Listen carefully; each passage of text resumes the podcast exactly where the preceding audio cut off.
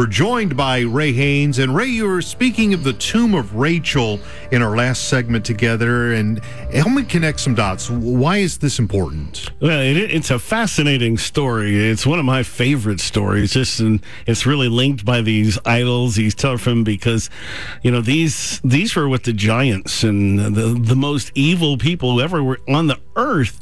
They're the ones that came up with these things. And so here you have Rachel, this beloved person of Israel, uh, who doesn't end up in the right tomb, but she's got what's called Rachel's tomb, which is, uh, to me, really, really important. And so I just put two pieces together. You remember the prophecy from Jeremiah.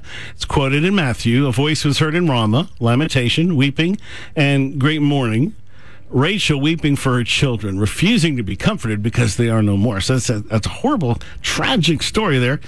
And then you have Rachel dying and buried on the way to Ephrath, which is an old name of Bethlehem. If you if you ever have a town where you have a town within a town, kind of like uh, Cumming, for instance, so you could live ten miles out of Cumming and still say, "Oh yeah, I live in Cumming or Atlanta," because you know you have the little part and then it grows around it. So Ephrath was the region of David and a uh, very significant part of Bethlehem.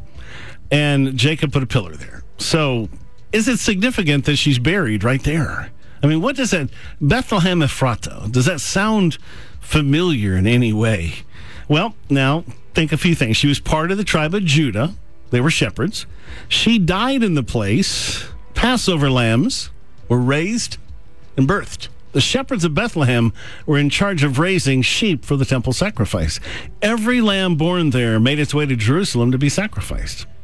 Now, Micah 4 8 says this And you, O tower of the flock, now in Hebrew that's Migdal Adar, the stronghold of the daughter of Zion, unto you shall it come, even the first dominion. The kingdom shall come to the daughter of Jerusalem. Now, the short version of that is it means a king would be born at Migdal Adar to a girl from the line of David. So the shepherds of Bethlehem Ephratah knew that the Messiah would be born there. Just northeast of the shepherds' fields, we call, are the ruins of ancient Bethlehem Ephratah, a little farther north than Bethlehem, near a place called Migdal Adar, near the tomb of Rachel. At the base of Migdal Adar, there's a watchtower, was a special birthing room called the manger for birthing these very special sacrificial lambs. 1900 years before Jesus was born, he was lining things up to redeem Rachel. This is what the Lord says A voice is heard in Ramah, mourning and great weeping. Rachel weeping for her children and refusing to be comforted because they are no more. What's significant about Jeremiah's prophecy here? Well, Ramah means it's not actually it is a name of a town, but it really means just a mountain height or high place.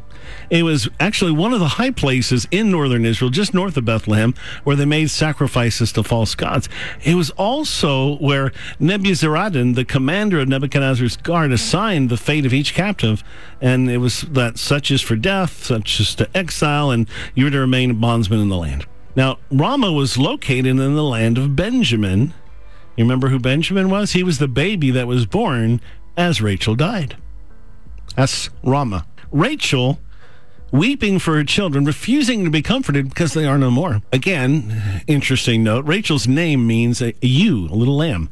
So her cry in Rama is literally the cry of a lamb alone on a high hill, which will cause the shepherd to leave the 99 to find it. That's what that scripture's about. What's significant about her focus on death, refusing to be comforted? Well, she struggled with barrenness her whole life. Back in Genesis 30, verse 1. Now, when Rachel saw that she bore Jacob no children, Rachel envied her sister and said to Jacob, Give me children or else I die. Now, fast forward many years in the future, when Joseph was grown and his brothers sold him into slavery and said he was dead, then Jacob tore his clothes, put on sackcloth, and mourned for his sons many, many days. All his sons and daughters came to comfort him, but he refused to be comforted. No, he said, I will continue to mourn until I join my son in the grave. So his father wept for him. So there's this interwoven connection here. So that's your next tease. Mm. Coming up, she's praying and she has a reward. So we're going to talk about Rachel's reward next.